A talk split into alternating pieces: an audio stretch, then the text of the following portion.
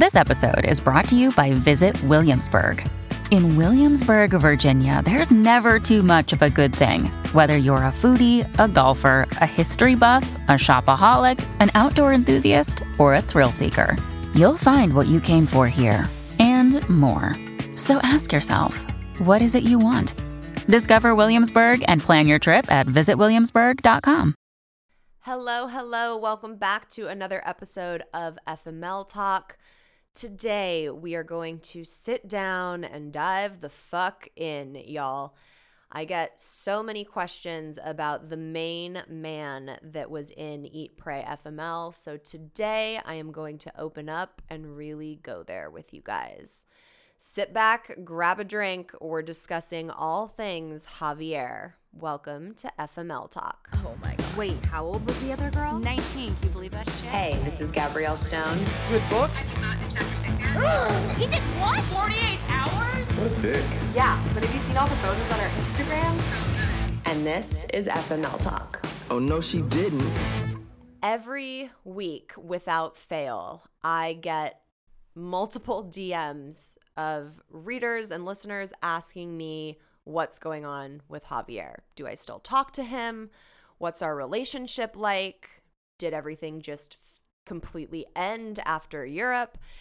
And I never really fully know how to answer these questions, partly because I don't want to spoil any of book 2 for you guys because that whole story is is detailed in there and I want you to go on that journey with me in the book. But also because it's a tricky situation and we have had a tricky past and relationship. But I know how committed and invested you guys all are and I so love and appreciate that that I wanted to finally sit down and do an episode around where I am at with Javier, how things played out a little bit after Europe, and really how I was able to heal and get through the biggest heartbreak of my life. So, when I realized that I was going to be doing this episode, my producer called me and was like, Look, everybody's really wanting to hear about Javier. You know, we've talked about Daniel and we've we've covered a lot of the the other characters, but we we really haven't heard a lot about Javier. And the thought of sitting down to do a solo episode around all of that made me break out in a cold sweat. So I said to her, "Okay, I'll do it if you will come on and do it with me, like record with me." And it's a really interesting perspective because Jackie and I my producer and dear, dear friend, um, met around the time when I had come home from Europe and became really close while I was going through a lot of the aftermath stuff that had to do with Javier. She not only knows him personally through me, but she also didn't have any preconceived notions about who he was as a person because she was not in my life during the FML shitstorm. So it's a really interesting perspective that she brings to be able to have sat back and watched a lot of the things that went down post Europe. Um, so there are a few spoiler alerts in book two in this episode um, that I'm I'm giving you anyways because I, I think it's worth it and I'm sure it will uh it'll be appreciated nonetheless. But um, be advised that there are a few spoilers and um, it's gonna it's gonna get really real here, guys. So grab a drink with me and here's Jackie. I'm not gonna lie, I'm a little nervous Why? because well, first of all, you're my producer, so I always feel like I Dun, have dun, to dun. be really great when you're here when I record. but also just because of the subject matter, and this is one thing. I mean, you know, whenever I do my fucking Instagram questions and like let people ask things, without fail, there are five to ten people that are like, "Do you still talk to Javier? What's going on with Javier? Why don't you talk about Javier?" Okay, can I just say that you you and I are very similar in a lot of ways in terms of like we're very driven, like goal oriented women, like independent. but we're different in the way that we like handle things. Mhm. Like you, I think because your mom is the way that she is, she raised you to be like very like like, you know, grateful and like above and like everything is so like, you know, you know, Gratitude. gratitude, like positivity. And sometimes I'm like seeing the things I'm I grew up from a very like protective environment. Mhm.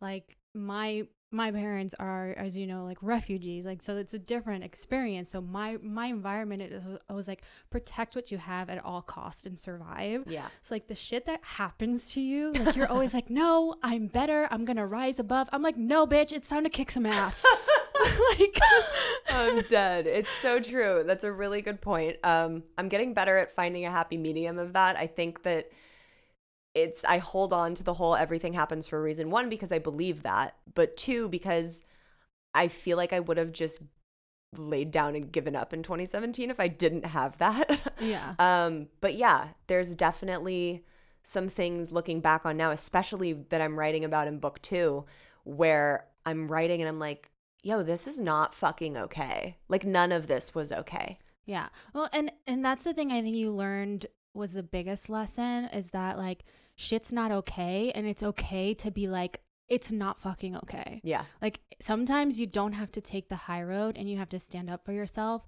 And by standing up for yourself, you're taking the high road. Yeah. As long as you're not hurting anybody, it's okay to be like, no. Like I'm, I'm not gonna accept this. Yeah. Yeah. Totally. 100%. Um, so this is an interesting situation because we just had Jess on last week. Brittany, but we're gonna keep calling her Jess because that's how everybody knows her. Um, we just had Jess on last week, and she was with me from the beginning of Daniel all the way through to you know Javier.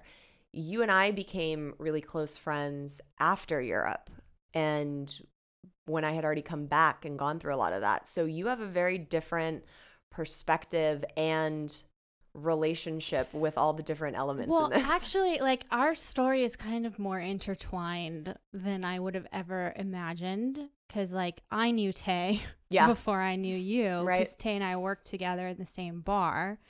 And then you showed up and I was just like, oh, it's this girl that comes every weekend and like just gets what she wants. And I'm like, great, cool. I'm all for that.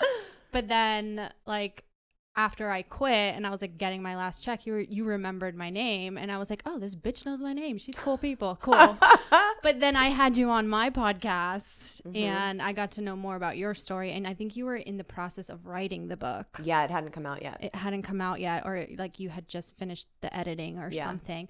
So I didn't really know like you just told me the summary Mhm. and like we just talked a little bit about it, but I didn't have like a face to any of these names. Like I didn't know who these people were. Yeah. So coming into it, like actually like hanging out with you and like building a friendship, I met Javier and I didn't know anything. Like I was, she was just like, oh, you were just like, that's the guy that D- destroyed me. Not destroy. You didn't say it, but that's the thing. You didn't set him up that way. You Right. didn't set him up as like he destroyed my life. yeah. You set him up as that's the guy that I was dating that he had to go by himself because he was grieving. Mhm. And so I went by myself and I wrote the book. And I was like, oh, okay. Still Like- protecting him. Yeah, still protecting him. So I didn't know that it was like that big a deal. Right. Especially like from my experiences of relationships. Like I've been with guys that like they're not that good for me, but I go back Mhm. time and time again because I convince myself, like Jess was saying, convincing myself like this is what I want. Right. You know? Or they So, like, check some of the boxes, so it must be like I can fix the other yeah, boxes. so I was giving you the benefit of the doubt because I've been there. Mhm. And then as far as him, I didn't have any doubt to have for him because all I knew was this guy that you used to date that was inviting us to an event for free. And I'm like, cool, like, let's go.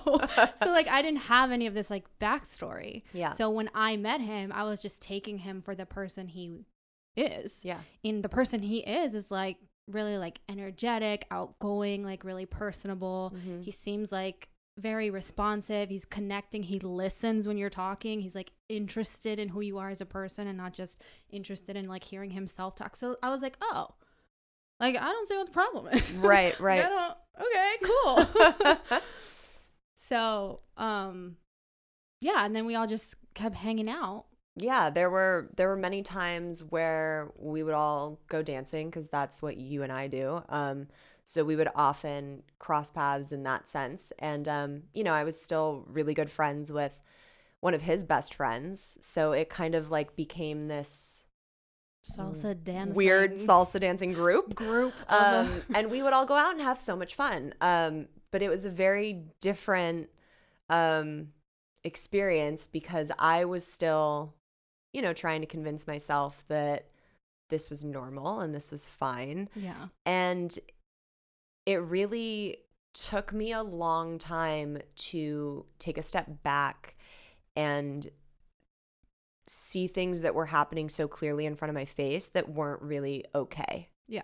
like you were saying. Well, yeah, and I think also like I had just gotten out of a sort of narcissistic, not sort of, it was. Yeah, extremely. Extremely for like three years, I Mhm. was like in, wrapped up in this dude's vortex, right? So like I had already after I got out of that and like reprogrammed my brain to be like that's not a thing anymore. Mhm. I was so quick to see things that Yeah. I was like, no, no, run, like, Right, right. do not, do and I, not. and I don't think it even happened right away. I think there was like a good amount of time that you were like, I don't really see the problem, and this looks like great and everything's fine. And it wasn't until later on when really specific things started happening, which I don't want to detail too much because that'll spoil a lot of book two. But it wasn't until those things started happening where I remember very clearly we were in a bathroom at a restaurant and you looked at me and you were like, What the fuck, Gabrielle? You would never allow any other person to say some of the things and to act the way that was like being portrayed at the dinner table in front of you. Like Mm. if that was Tay, you would have been like, "Yo, dude, shut the fuck up, sit the fuck down." Like, well, I had never. not that he would ever say something like I that. I had but- from I think we had known each other for like a year at that point, Mm-hmm. and I in the year and we were hanging out a lot. yeah, And in the year that I had come to know you, I had never and it was in your face. That's what triggered me the most. Like Mm-hmm. Yeah. the look on your face. I had never seen you in such a vulnerable like victimized, I'm a little kitten, please don't kick me like state of mind and like f- physic your physicality changed Yeah. from this like stand up straight, like own my shit to like crouched, like I don't know what to do. Someone help me. I'd never seen that in your face. yeah, And that's why when we were in the bathroom, I was like, absolutely not. I was like, no. Yeah. Negative. Like you don't let somebody have that much power over you that you stifle hmm yourself like to the point where you're you become just instinctually a victim. one hundred percent. Never. And Like what's so crazy to me is that it's it's weird because you know I dealt with this a lot with my with my girlfriends that went through the whole eat pray FML process with me too. Um, when you're in a relationship and you're so deep in the throes of like loving that person and you're there every step of every emotion on their face it's like you know you see their hurt and you see their struggle and you feel the different things that you're feeling when you're going through this process with someone it's so vastly different than when you're on the outside hearing a retold story of like well these are the facts and this is what happened and people have this total different experience of it because it's just being it's a story that's being retold Summer is here and life is not slowing down for us anytime soon. One of the things we have continuously relied on making our lives so much easier is factor meals. No prep, no mess, no cleanup meals. I have really been off the wagon with my eating since having my son, and for my health, my wellness, and my mental sanity, I have been switching my dinners to more healthy options from Factor. They have 35 different meals and more than 60 add ons to choose from every week, so I never get bored. And Tay is continuously shocked every time he sits down to eat one because they are so freaking tasty. They have breakfast, lunches, dinners, and desserts. It's a treat to have restaurant quality food that is so easy to prepare and doesn't come with the insane Postmates bill. Head to factormeals.com slash FMLTalk50 and use code FMLTalk50 to get 50% off your first box plus 20% off your next month. That's code FMLTalk50 at factormeals.com slash FMLTalk50 to get 50% off your first box plus 20% off your next month while your subscription is active. Enjoy, FMLers. And it's like I remember saying to people, "But you don't get it. You weren't in it. You you don't understand how much it was hurting him to tell me that he had to go by himself.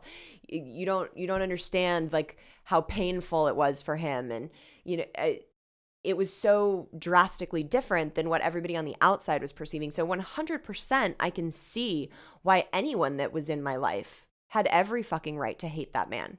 Well, I think it's like a tricky thing to define, right? Because yes, he it was probably painful for him to do it, but like as people just at our base core, like just as animals, right? Just mother nature. Mm-hmm. We don't do things that hurt ourselves. To do we don't like actively pursue pain for ourselves. That is something that is taught to us by the people that are influencing around us, telling us that we're non deserving. Mm-hmm. But it's instinctually, I would never do anything to like purposefully hurt myself unless I'm being influenced, right? Mhm. So the fact that he did it to me, and this is just my opinion, my per like perception of the world, so I could be hundred percent wrong to like half the people out there, but like to me, the fact that he did it meant that he was maybe a little bit okay with doing it. Yeah. It- that he, he did what complete- specifically? The fact that he like left you, Yeah. Yeah. he was probably more than okay to do it. Mhm. It didn't hurt him that much. Yeah. Because if it did, he wouldn't have done it. I don't That's just my belief. No, and, I, and am I'm- aware that it seems very like black and white. No, but and I I respect it and that's valid and I think a lot of people listening probably agree with that. I think if he was sitting here, he would defend that till the fucking cows oh, of home. course he would. Um, but I do think that you know we had only been together for a month and a half, two months. Um, it had been furious and fast and intense, but it was still a short amount of time. So although he knew she just went through this gnarly divorce, but he did see how okay I was, and like you know her dad had died, and like he knew all of my things, but he didn't really know. Like that's why when he was in the kitchen with my mom and she was like, Don't hurt my daughter. And he was like, Your daughter's the strongest woman I've ever met. And my mom was like, You don't fucking know my daughter then because she's broken right now. Um, so he knew, but I don't think he really deeply, truly knew. Like Tay, he knows. Like even when, oh my God, I'm like gonna get choked up. do it. Yeah. Producer brain is like, do it. cry bitch um he he knows like when we have gotten in fights and i've had to tell him some really devastatingly painful things and they're fights where i might have thrown shit and walked out Mhm. um he has looked at me and been like i am fucking so hurt and so angry but i'm not abandoning you like you're okay and Tay, we will get Tay, through you're it. talking about Tay, Tay. yeah Mhm. um, because he knows he knows how deep that runs in me. Mhm. And if Javier had known that, I don't know if he would have been capable of really doing that to me.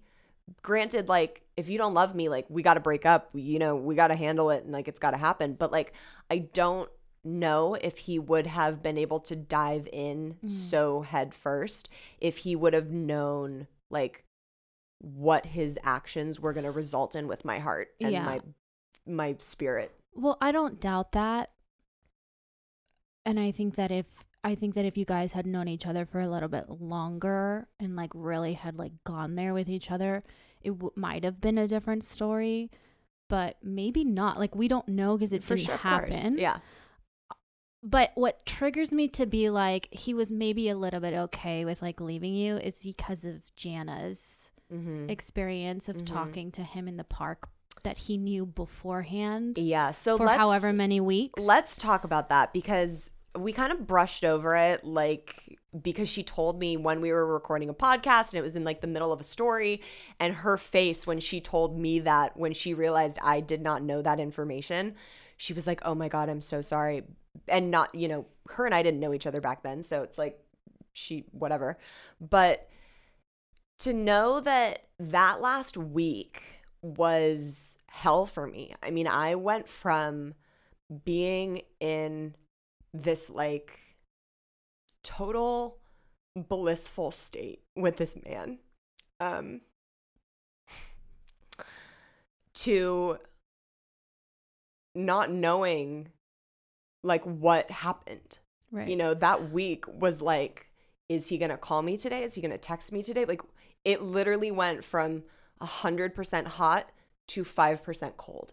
And i was trying to force myself and you know there were many days that like i didn't write about in the book during that week where um he would come over and we would talk and i would burst into tears and be like i just don't understand what's going on. And he would assure me that like he was just telling me how he was feeling. He was just being open and honest with me. I, i'm he wasn't breaking up with me. Like everything was okay. So i was sitting there going like i know this feeling. I know this isn't good. And he refused to like take ownership of it then. Right. um Well, but see, from your that's what exactly what I'm saying is that from your side it came so sudden. mhm. But for him it was a little bit premeditated Yeah. because he's been sitting on it for however long he's been sitting on it yeah and convincing himself that what he was doing was okay. yeah Do you see? Yeah. So like it didn't exactly pain him mm-hmm. in the way you describe it because he had convinced himself that it was the right thing to do. Right.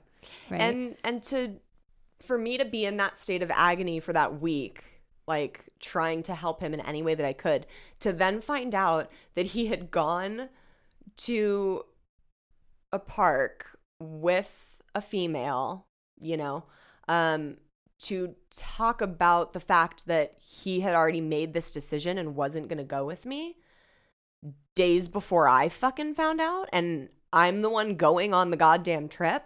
Like the facts of that story, taking any of the emotion or like if he was dealing with whatever, the facts of that are fucking bullshit. yeah. Like that's well, insane. Well, it's uh, my philosophy is like, okay, let me just say one thing is that I actually like Javier. yeah. So I'm like, As not, do I, I'm guys. not Like- bashing him in any way. I think he's a great guy. I think he's got a lot to offer the world. I think he's smart.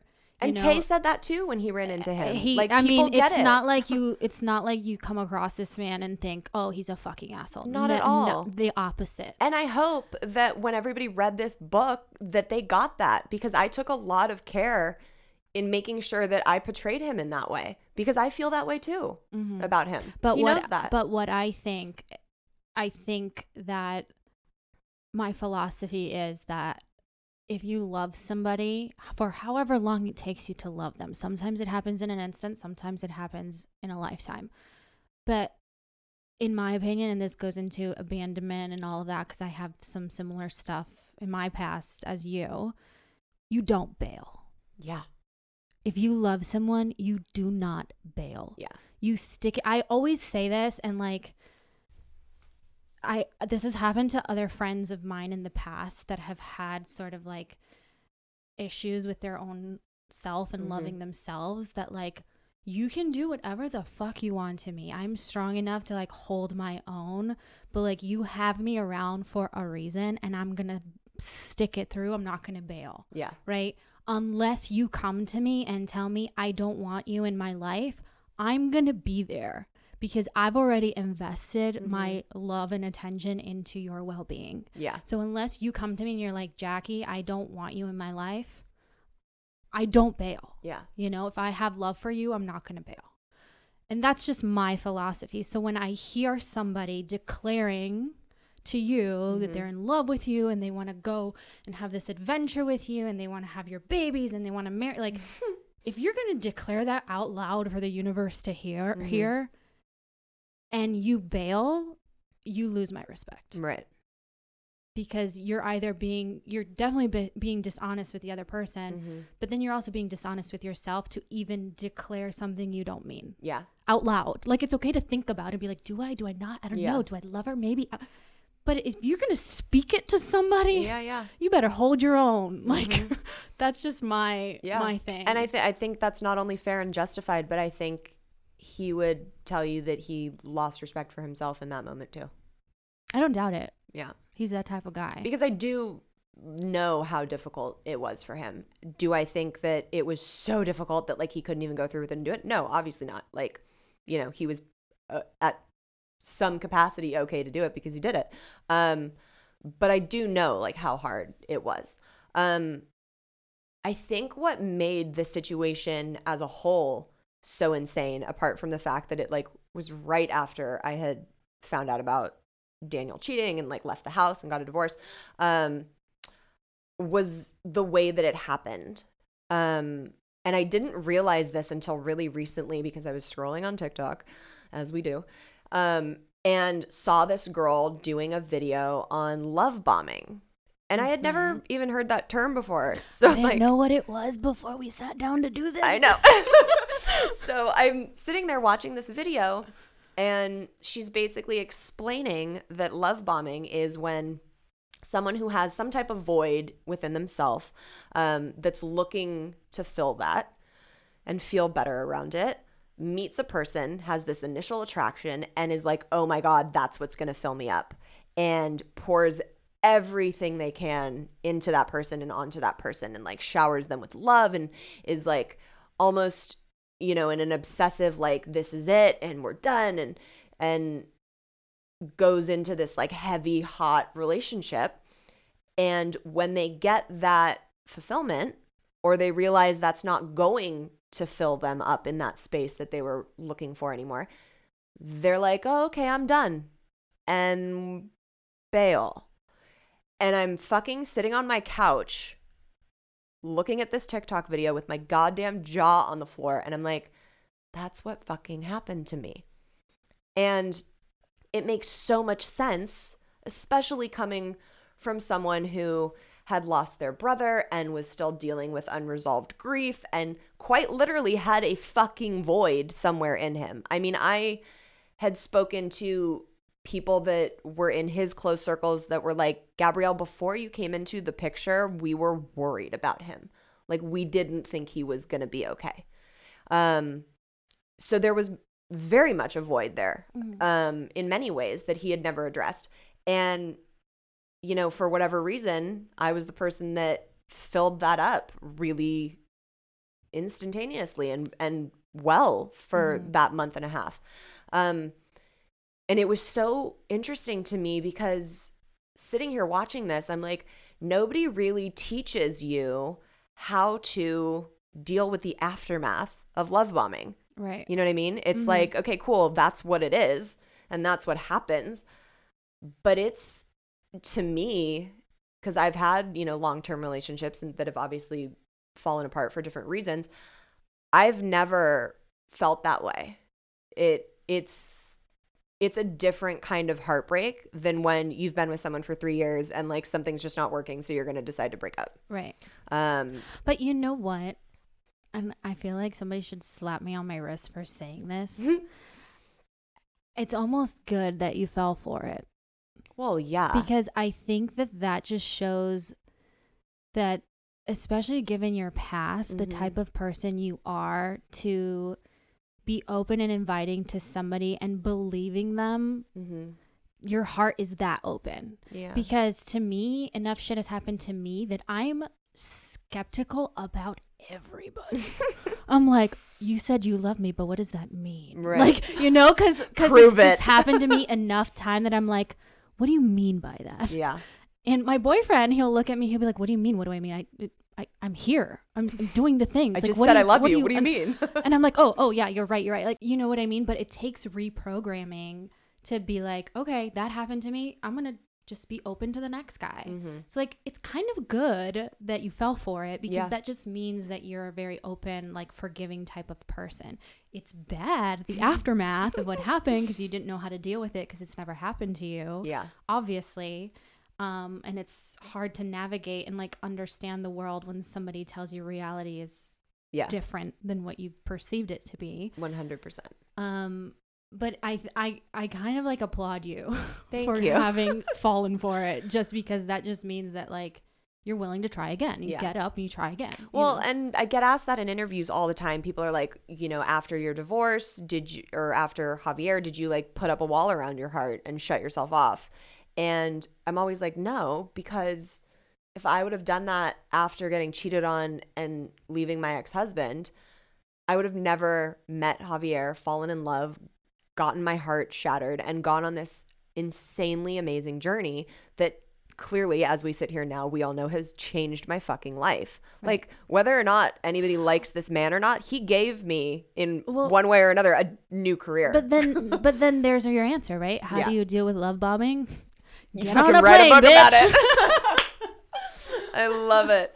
Um, and you know, to to piggyback off of that answer though, um, when I came back from Europe, I was damaged. Like I was not okay. Um, and I had to work through a lot of depression and still do a lot of healing. And there, for some reason, whenever you're in that state and you're like, I don't want anybody near me, every person is knocking at your door like, "Hi, I'd like to start a relationship with you. Um, I'm here." and I was just like, "Guys, no, I'm I'm a brick wall. Like, please walk away." And when Tay came into the picture, I still felt that. And it took Okay, wait, can we can I stop Yeah, you yeah. right there? Yeah. Because we did we did the podcast and you were dating D- Tay at the time. Yeah. And I remember coming downstairs to like walk you out. Oh, we did your podcast, you mean? Yeah, yeah, yeah. okay. I, I was coming downstairs to walk, which doesn't exist by the way, so don't like go looking for it. um, um, to walk you out, and I was like, "Oh, so how's it going with Tay?" And you're like, "Oh, I don't know." And in Mm-hmm. my mind, I was like, "What?" I was like, "Why?" I was like, "What's wrong? There's nothing wrong with him." I was like, Everybody. He's like Prince Charming. I was like, "What do you What do you mean? What?" And then later on, it like evolved, and I'm not Yeah. gonna spoil it for the book. yeah, yeah, yeah.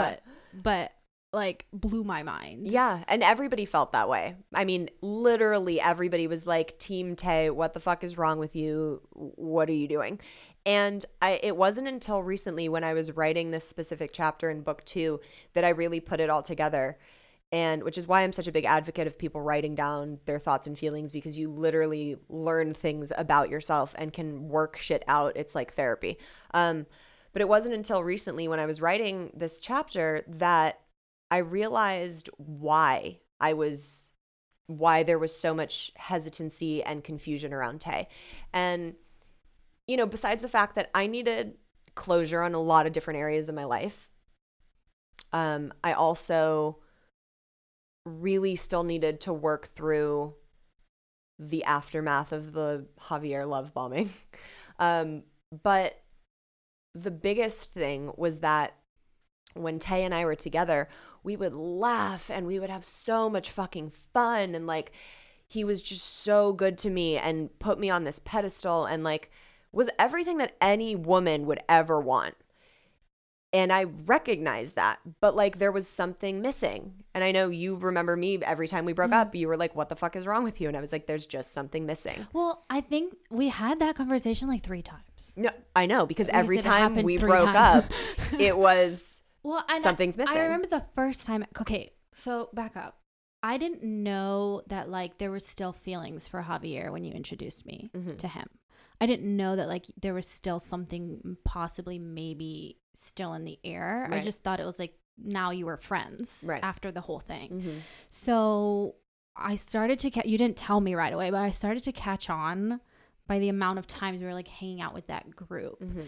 and I don't think you were like dating Tay. at the- I think it was like in the time No, I was had, like, never- broken up, and it I was, was like, never hanging yeah. out with Javier But when I I was, was with Tay. but you would cry to me, and you would be like, I like you were in tears, telling me like you really don't know what to do because your heart is like telling you one thing, your mind is telling you something else, and then Mm-hmm. they flip flop, and then you're like your heart's telling you the opposite, and then your mind's telling you the so like in tears, and I was like, this is to me it was clear from the outside. I was Mhm. like clearly, but but when you're inside of it Mm-hmm. between you know door number 1 that gives you one type of life Mhm. and then door number 2 that gives you a completely different life Yeah. and they're both good lives Right. Right.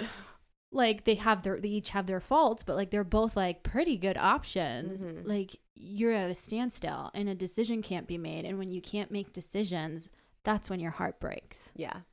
100% when you're in that limbo stage. Um but going back to what I was saying, the thing that was missing that I always kept going back to and was like this fucking Achilles heel for me in my relationship with Tay was I didn't have that like obsessive isn't the right word. Um addicted like high that I had with Javier. And it wasn't until I did a lot of work on myself and did a massive amount of healing that I realized that that was toxicity. Like, that's not a healthy thing to have in a relationship, nor is that going to be there for a long term situation.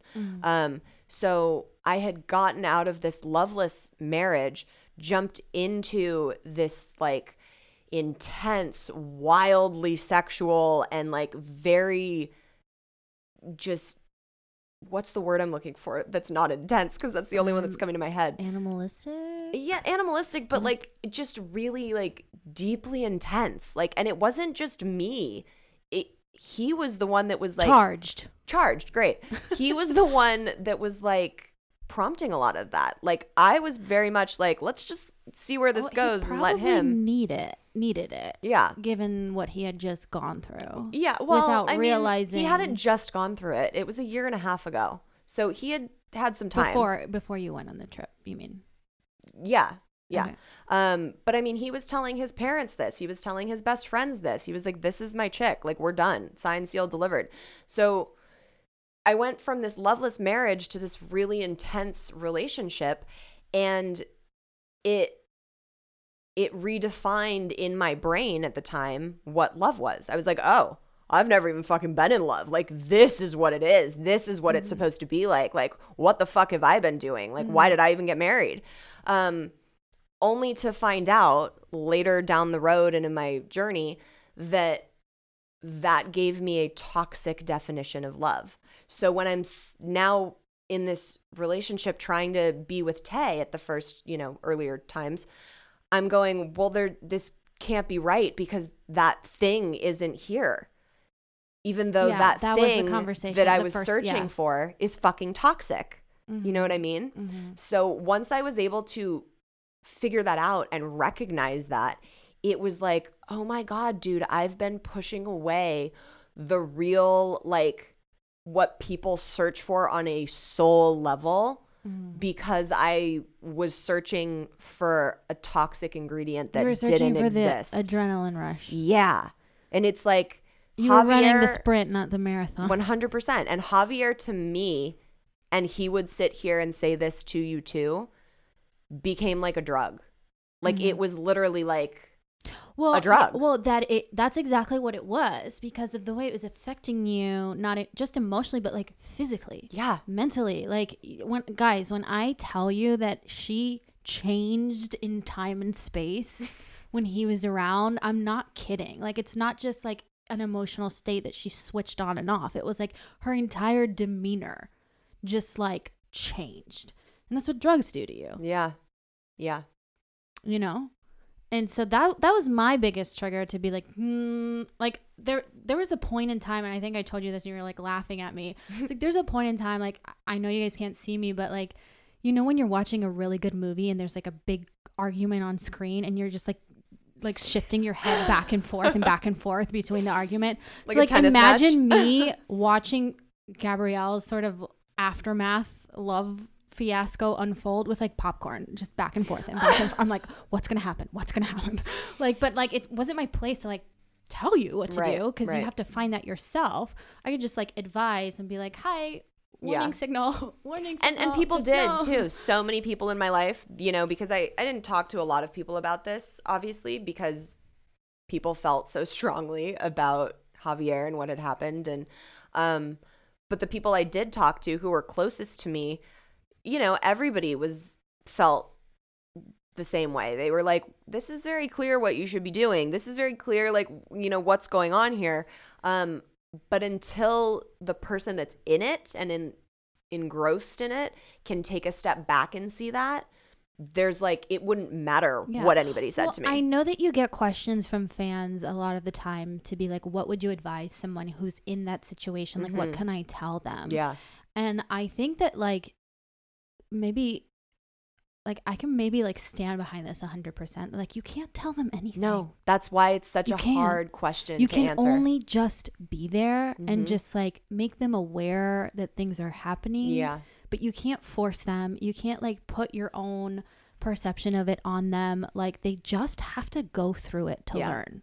And as heartbreaking as that is, that is the truth. Yeah. There's I, I- nothing you can say to a person who's wrapped up in a toxic situation to get them out of it. It's so true. I mean, I get DMs all the time about, oh, my friend is going through this. I even get DMs from people, like women that are like, I am in such a toxic relationship. He treats me like fucking shit. I do not know what to do. I'm so unhappy. And I'm like, just leave. Like, and I and I say, I'm like, look, honestly, because they they ask for advice and like what to do, and I say, until you make the decision to choose yourself and that you've had enough, nothing I say or nothing anyone else can say is going to help you get but there. see that, that that's the thing is that the reason why it's so it's because people pain people like people get attached to the pain that they know. mm-hmm. They attract the pain that they know. Yeah, it's a trauma so bond. so to change like even if you're in a relationship to change into a better situation change is painful no matter which way you look at it from negative to positive or positive to negative that transition phase is painful Mm-hmm. and people would rather sit in the comfort of the pain that they know than to transition out into a pain they don't recognize to hopefully make it on the other end Yeah, you know, it's like you would rather go with the devil you know that the devil you don't. yeah, And that's what it is. People fall into the comfort of, I, I know this is painful, but the other thing might be more painful to, to like get out of. Uh, maybe I'll be lonely. Maybe I'll Yeah. be like, you know, so I'll just stay in my pain because And- I, I know how to navigate. yeah. it. At least I know how to handle this. Yeah. yeah, Yeah. It's so So it's it's they have to just wake up, like bring the light, shine the light on themselves, and wake up to know like, okay, this isn't even worth the pain. Like I'd I'd rather take any other pain than this. Yeah. Like, and like that's such a morbid like thought. Yeah. To be like pick your pain, you know, but like that's what it is. yeah, And then eventually you come to realize that the second option isn't pain at all. mm-hmm. It's just different. It's Yeah. just change. Yeah. I also think we have to address um because the question I get the most apart from did Chris ever come to LA um is do you still talk to Javier? And I never knew how to answer that. Sometimes at the beginning stages I did um because it was just yes.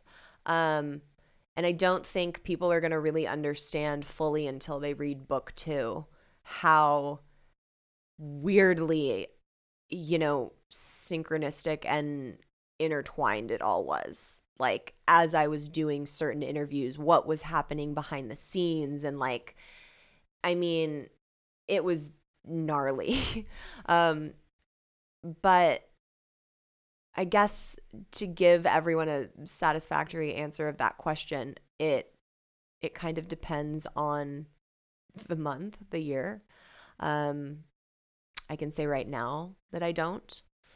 Do I think that's going to be everlasting? No. I know there are specific things I will eventually have to talk to him about. Knowing the humor of the universe, like five years from now, you're gonna end up on the same movie set or I something. crazy. literally would not doubt it. It's, I mean, it. Look whose life we're talking about. Come on, I mean, and Tay will be on it too. Like Yeah, it'll just like, be this just weird, like, this fucked up weird, scenario. like- and you're all playing like siblings or parents. or, right like- right i can't um but you know I, it does um it makes me happy that my readers that are now my listeners um are so connected to m- me and my story that they care that much Dude, it's unreal. Yeah, it's it's unreal. like the amount of influence and help that you've given people just from this book alone is like because i'm sitting on the back end like reading everything by the way spoiler alert like when you get those replies on fml talk podcast that's me sorry So sorry if you, about it if you want to hear from me, come to my page. yeah.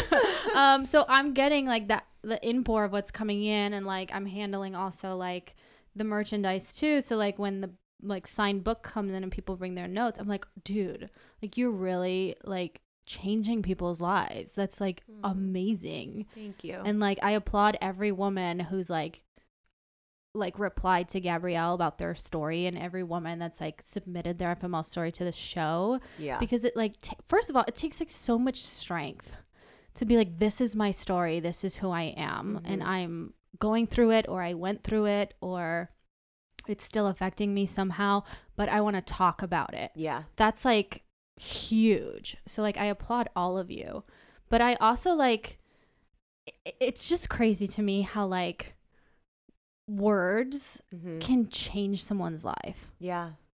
like someone's story like you're changing people's lives. And like that's that's why i'm doing this with you.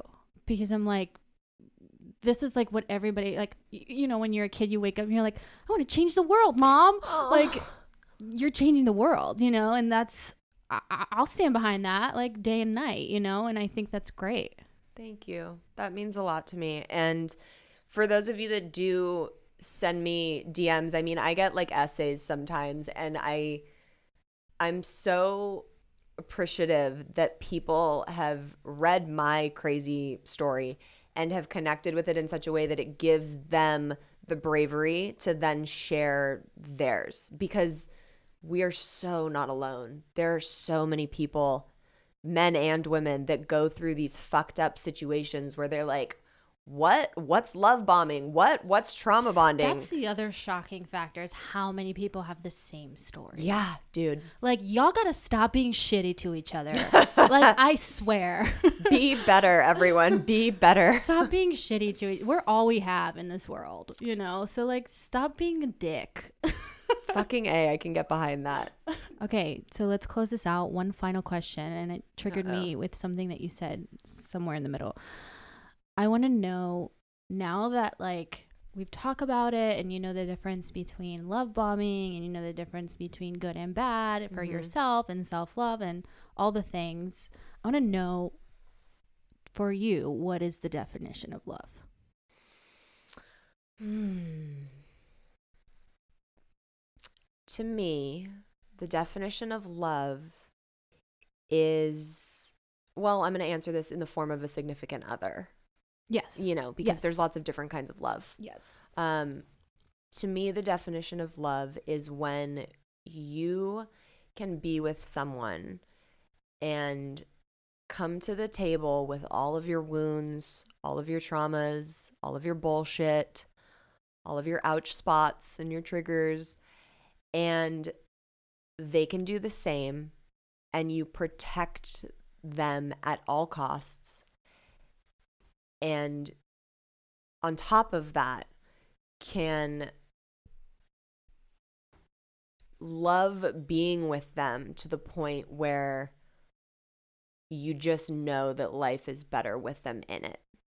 For me specifically, there are days and nights where Tay and I are in the middle of like a laughing fit, or when we're just like binge watching a show, doing absolutely nothing. And I'm like, God, I would so not want to be doing this with another person.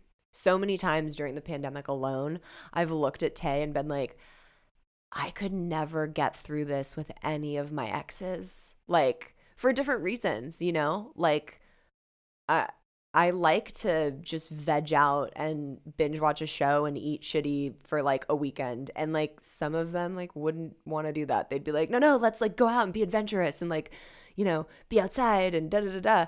And others that, you know, like there's just no one else that I would have gotten through 2020 with. And I think it's important to have your definition of love be in alignment with how you love yourself. So for me, the things that I give to myself, um, I also receive and feel that same alignment from my partner, from Tay. Sweet. Yeah. I have to say, um, I when Jackie was like, we need to do an episode about Javier because everybody's asking like why you don't, you know, go there and talk about it. Um, I instantly Wait, like no, can I correct that? yeah, okay. I didn't say we need to do an episode about Javier because what everyone's saying. I say we need to do an episode of Javier because I'm sick of talking about fucking Daniel. Right, right. Okay, fine, fair enough. We need to like circle in the other X's more. Um, and fuck, dude, me too. I was so done. I mean, we had some I great, hate that bitch. great episodes on Daniel, but like I was so done. Um, but when you first brought that up to me, because I know a lot of the listeners wanted to to hear this too. Um, I immediately like broke out in a cold sweat and was like, "Oh God, I don't really want to go there because it's it's hard for me not because I have unresolved feelings of it, um, because I I don't, but it's hard for me because I still care about him as a person. I still care about his family. Like I every interview I do, I am always like I'm so thankful for his support in the whole process of the book and you know, I I don't ever want to sound like I'm bashing him or ungrateful for our relationship because neither are true in the least. Um, but I will say that I immediately looked at Jackie and was like, okay, I'll do it, but can you do it with me? Like, sure. I didn't want to sit here and have to organize a solo podcast to do it by myself. And I needed someone that I love and trust that was going to like be my my partner through it and you were of course the person for that job so thank you You're welcome. okay guys we love you Love you. Okay, bye. Whew, what a freaking doozy of an episode that was, you guys. Um, because I brought Jackie on for this episode to uh t- to hold my hand and walk me through this, I wanted to give her the floor to do one of her FML stories. Believe me, there are many. We were laughing about which one we should even choose for her to share, but um we're gonna do this segment of FML stories from uh from our own producer, Miss Jackie. Hello and welcome to the Jackie Show. No, I'm just kidding. I'm just kidding. Um, okay, FML story. I think we settled on dude that wouldn't leave. Um, so I had a first date with a guy that I met at a bar. Um, and he took me out around Hollywood because I live in Hollywood. Um, so we went out to some places like near Hollywood Boulevard and we did like the whole thing. And he's dropping me off at home and we're standing outside my apartment door and I'm like, "Okay, thank you. Good night." I didn't want to kiss him. I didn't want to like just gave him a hug. Like I wasn't that into him. So I was like, "Okay, thanks. Cool. Good night. Have a good night. It was nice to meet you. We had fun, blah blah blah." And he as I'm opening my door, he goes, "Oh my god, let me see your apartment." And he walks into my apartment uninvited and I'm like, "Um, okay, that's really rude, but cool this is my apartment time to leave. And he was like oh no no no. Yeah let let's talk some more. I'm like no no no no time to go. He takes off of his pants he takes off his pants and climbs into my bed uninvited. And i'm just standing there. He turns off the lights and just like goes like he's going to sleep. He's like come on time time time to sleep. I'm like no. What the fuck? I was like get out. Like what are you doing refused to leave I was like, dude, you have to go. I'm like, I'm gonna call the cops if you don't leave. Like, this is not okay. You were not invited into my house. You like forced your way in. Time to go. He's like, no, no, I'll, I'll go in the morning. I have to call an Uber. I live all the way in Santa Monica. I'm like, I don't give a fuck where you live. I don't give a fuck who you have to call. Get the fuck out of my apartment. he wouldn't leave. So, luckily, my best friend lived across the hall from me, and I texted her. I was like, dude, you have to come over. This guy will not leave my place. And she's like, what the fuck? So she like knocks on the door and like I open it and she's just like, we're, we're both just like staring at him in the dark. Like, she's her jaws dropped. She's like, "What?" She was like, "Dude, you have to go." Like she's it's like starting to get involved and he's like yelling at us. And we're yelling back and he's like laughing at us. And we're like, we, I, I could not comprehend. I was like, why is this person like like who who raised you? Like what who do you what? Can, can I call your mother? I need your mother on the phone right now. Like get the fuck out of my place. He refused. So finally her boyfriend comes over. He's like, "What's going on?" Eventually he like lets up. He's like, "Okay, I'll leave, but can you pay for my Uber?" I'm like, "Gladly. Get the fuck out." finally he leaves and like I was like in my wildest dreams, I would have never imagined that somebody could like invite themselves into your home, take their pants off, climb in your bed, and then refuse to go. Like, who are you? okay, so if you couldn't tell from her story, let me paint the picture.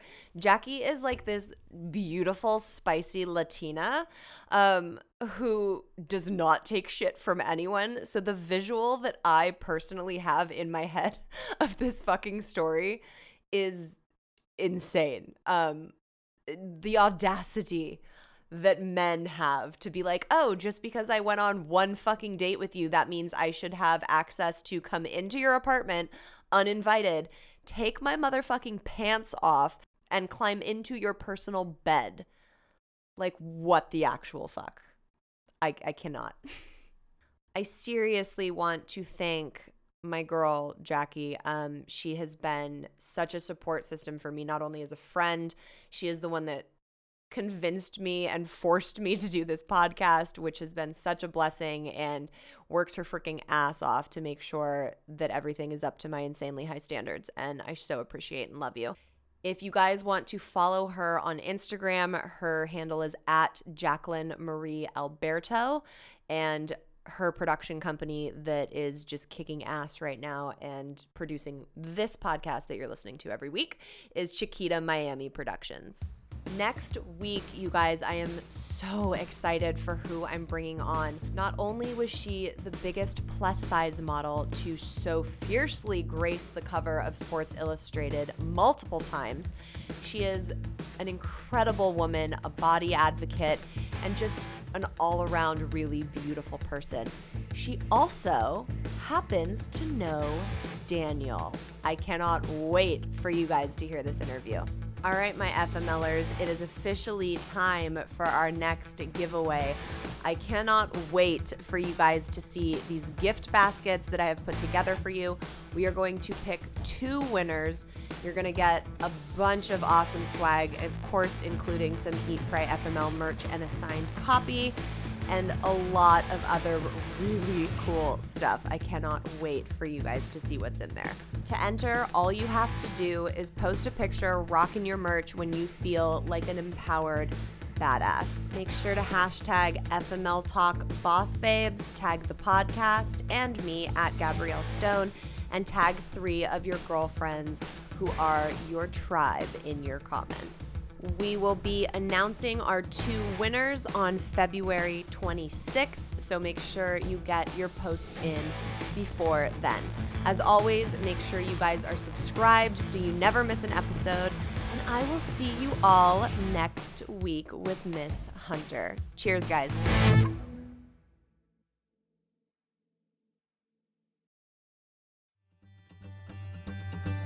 Welcome to As a Woman Fertility Hormones and Beyond. I'm your host, Dr. Natalie Crawford, and I am a fertility physician and co founder of Fora Fertility in Austin, Texas. We will talk about a wide range of topics, including the menstrual cycle, your hormones, infertility, IVF, mental health, and, well, beyond. So join us and become part of the community of collaboration that amplifies others as a woman. This podcast has been brought to you by Podcast Nation.